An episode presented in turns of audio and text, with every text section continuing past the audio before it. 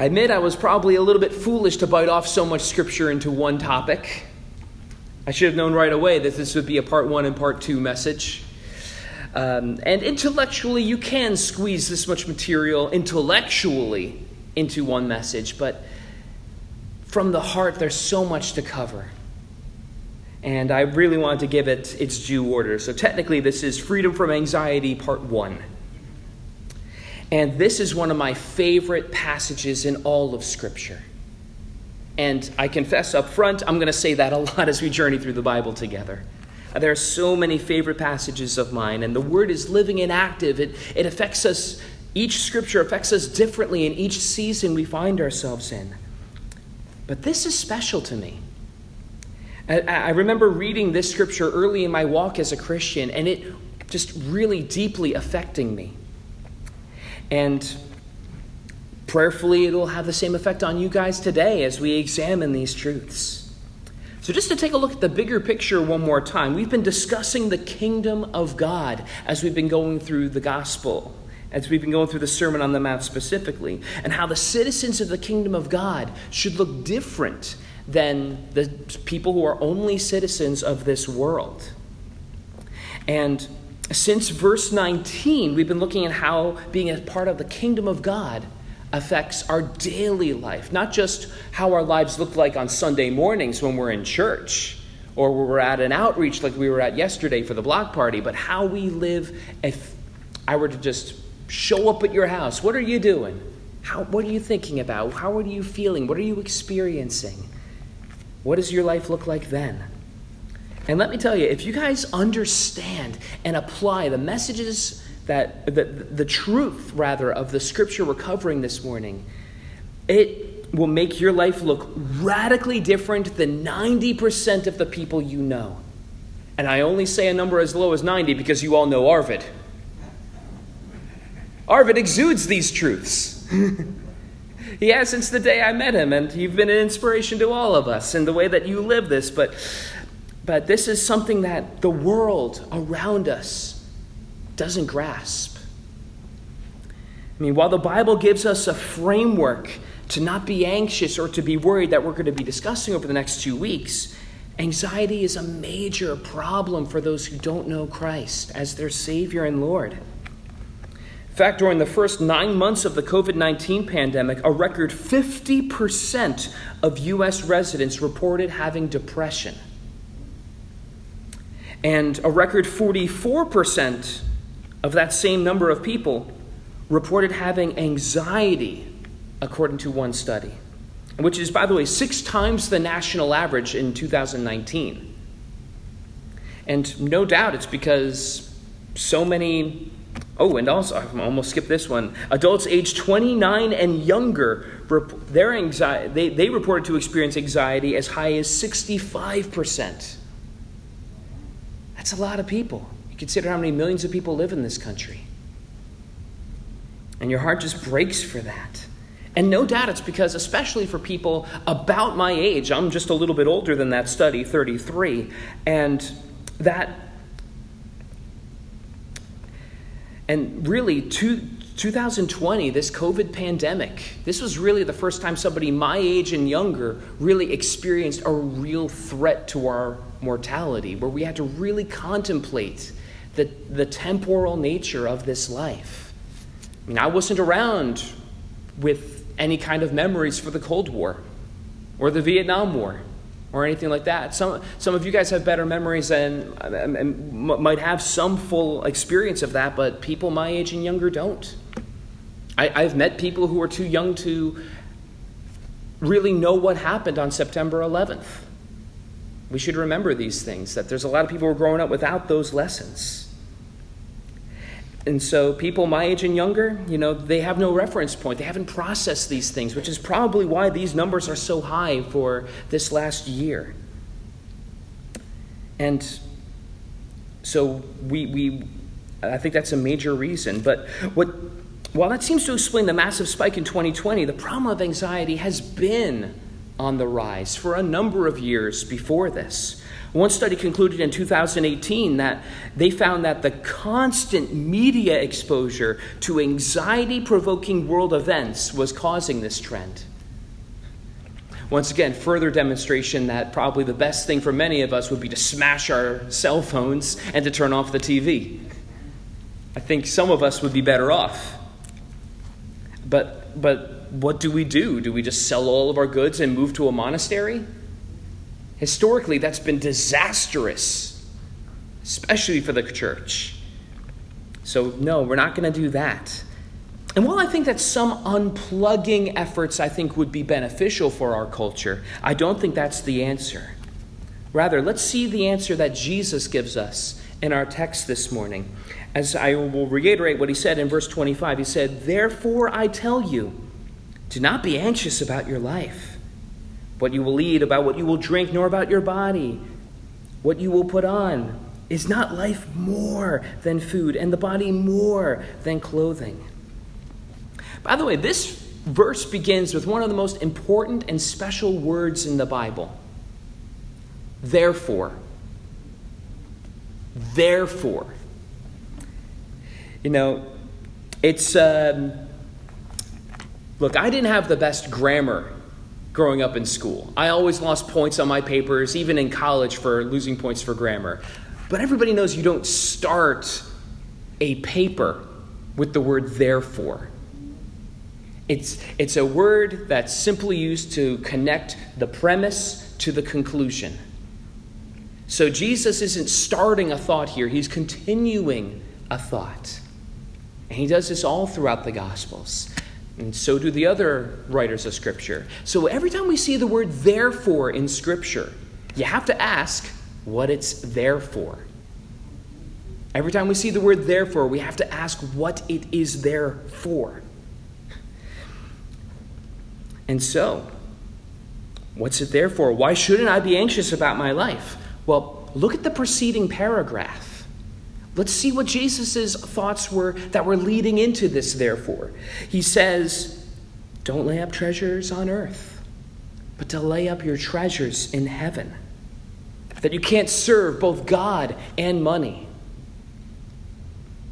And I think that that's part of the answer here as he goes on to explain. Part of the answer of why we are anxious is because our treasures are in the wrong place. Now, I'm not going to reteach the sermon that I did a few weeks ago on this same topic, but uh, I remember, but if our treasures are in the right place, we would be less anxious. Because the stuff that we treasure wouldn't be subject to a place where moth and rust destroy.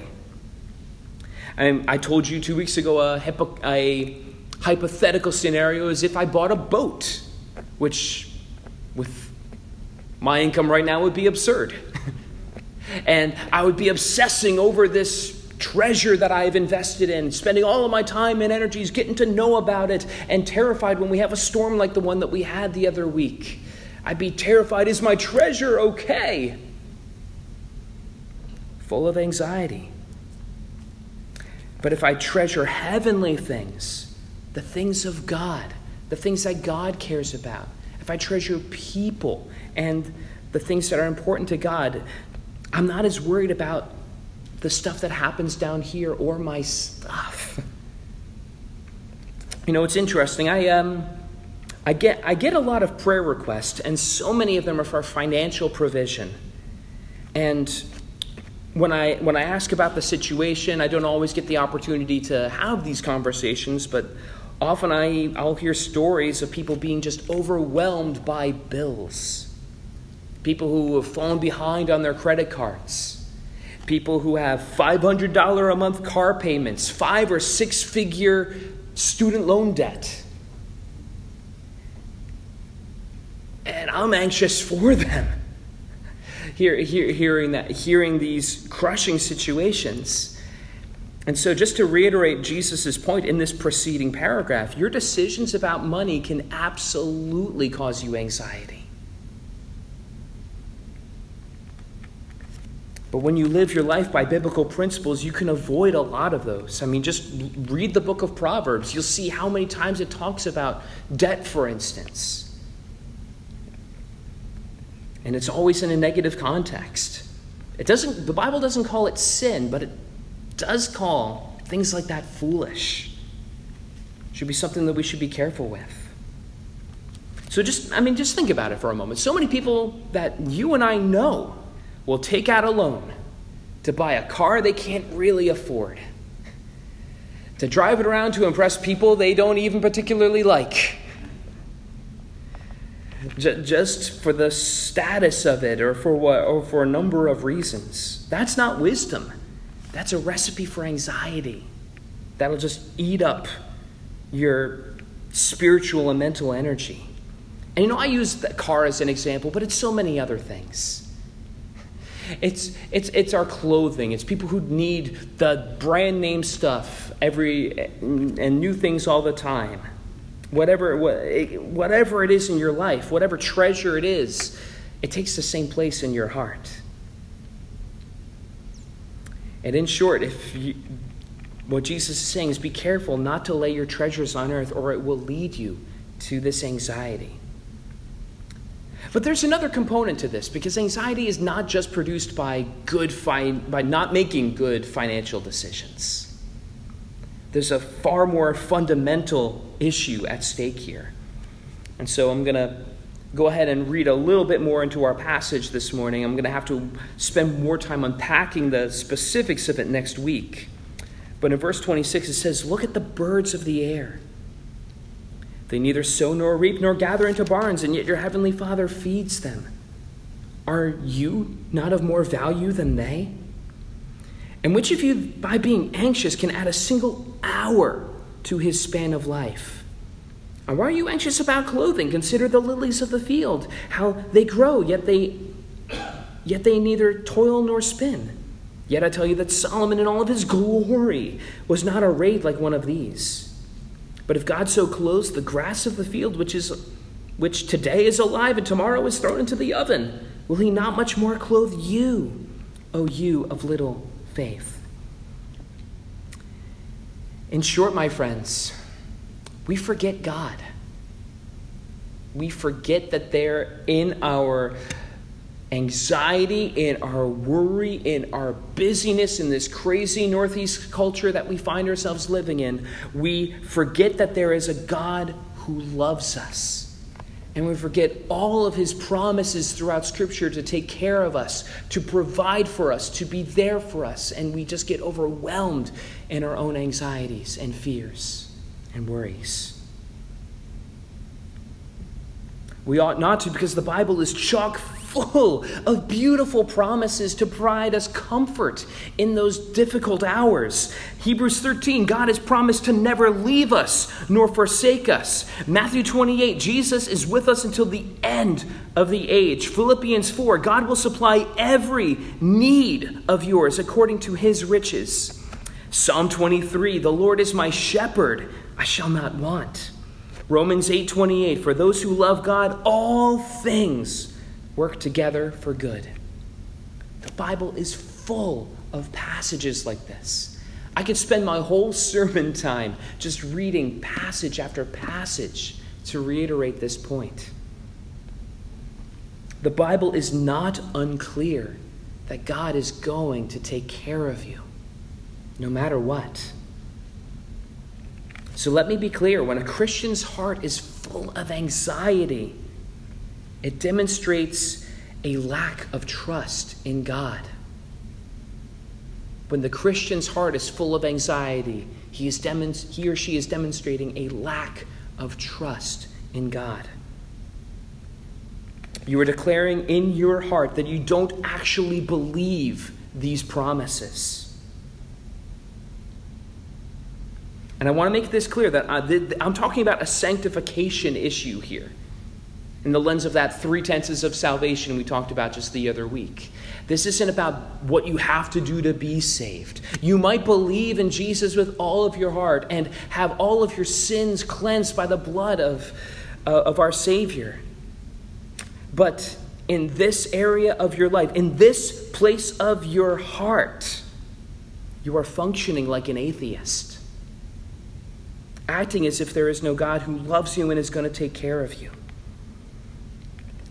And My call to you this morning, church, each of us, is as if this is you to challenge those assumptions to those areas in our heart that are not yet sanctified, those areas where we're living like an atheist, to see and re examine if we really do trust God. If we really do want to live with Him, because, you know, honestly, it's one thing to know the answer to the question now. You all intuitively know the answer to what I'm asking. You know, what I'm interested in is what you really believe. You know, not how you respond in a church on a Sunday morning while the pastor is talking. There's kind of a few lead ins of what the answer is here. What's it like in your living room? What's it like when you sit down with your checkbook? What's it like when there's a challenge presented to your marriage? What happens when there's a financial challenge or a medical challenge that terrifies you to the core? How do you respond then? Is really the question I want to drive at this morning. Now, I don't just stand up here as somebody who has no experience on this subject. I do. I have gone through trials and seasons of my life that have truly been awful. And I just remember going through one particular season, just pouring out my broken heart to God one night. And through just that deep pain and worried about some serious, potential, significant loss I could experience in my life, through that pain, realizing God is enough. That if I lose everything I have that's meaningful to me now, and I still have my Savior and I still have the promises of His Word, it is enough for me. I can say, even then, it is well with my soul. That God is the strength of my heart and my portion forever, that He is faithful, that He is good, that He is all of those things that we talked about when we discussed trials a number of weeks ago and we went through the book of Lamentations together. I took a hard look at those promises and realized I truly do believe them. And it made all the difference to me as I went through that trial. And it didn't have a fairy tale ending, by the way. God doesn't just make all of our problems go away when we trust Him. He's with us in them. We hear that a lot in Christian stories, you know, people, whether it be from the pulpit or Christian media, Christian movies. You know, the person, you guys know the story. The person trusts God and then everything turns out wonderful. What was he worried about? That's not always the story. It often isn't. Often it's more like Daniel chapter 3, where Daniel's three friends oppose the king, asking him to do something completely unbiblical and he threw them into the fire. But those of you who know the story knows what happens. There was a fourth man in that fire where Jesus came alongside them and was with them in the fire. He didn't take the fire away. He was with them in the fire, keeping them safe. That's what I see when I read the scriptures. That God will be with us through these trials, whatever they are. He has proven himself to be faithful every step of the process, and he will in your life as well. So think about it this way life is like being on an airplane. Now, this might cause anxiety to some of you guys, but you, have, you basically have no control of the situation when you're on an airplane. Whether you are the biggest nervous wreck possible, or you are the most arrogant and proud person in the world.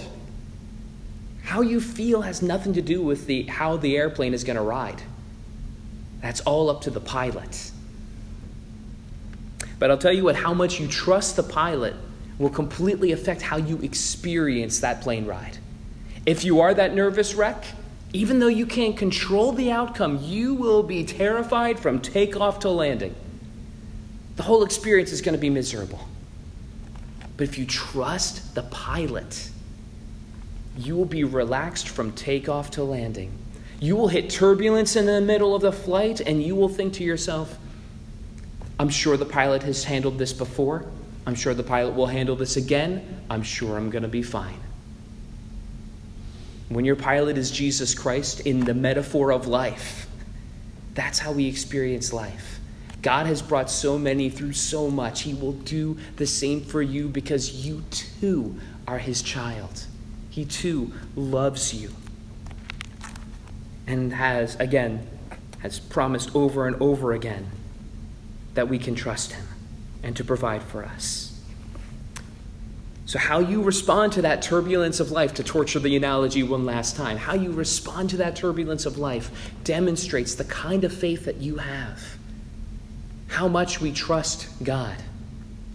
And as we evaluate our lives in the light of the challenges that we faced, in light of the trials that we as individuals have faced, what does that say about your faith? That's a personal question to write down and think about. We don't always like the answer but it's a powerful and good question to ask. So I have one final exhortation and then I'll close. I actually want to read one more scripture this morning from uh, the book of Romans, chapter 8, verses 31 and 32, because I think this really puts the exclamation point at the end of today's sermon. What then shall we say to these things? If God is for us, who can be against us? He who did not spare his own son, but gave him up for us all, how will he not also with him graciously give us all things? For anyone still doubting in their hearts, will can I trust Jesus with the things that cause me anxiety? This should be the final nail in that coffin of doubt. If God is for me, what can possibly stand against me? If God has promised to take care of me in that in that machine gun firing of Bible verses I did earlier, in all of those places and then some. That was a very abridged reading of all of God's promises. If God has promised all those things, who is going to undo them? Who's going to render those promises false? But the most exciting part to me was actually verse 32 that God did not withhold his own son for you. What does that say about God's ability and willingness to take care of you? Think about it. He showed that he is able through the most deep, devastating of loss to himself the death of his own son to take care of you in your deepest need, in your worst hour of sin. And it shows his willingness. I know we, some people struggle with the doubt of, okay, I know God loves me, but does he like me? Is God, I know God, I know that there is a God, but does he care about me? Yes, he does.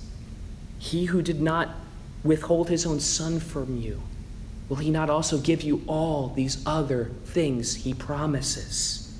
You see the point Paul is making here. The length he will go for you. We can look to the cross to see how much he loves you. We can look to the cross to see how much Jesus is committed to you. We look to the cross to see what Jesus is willing to do for you.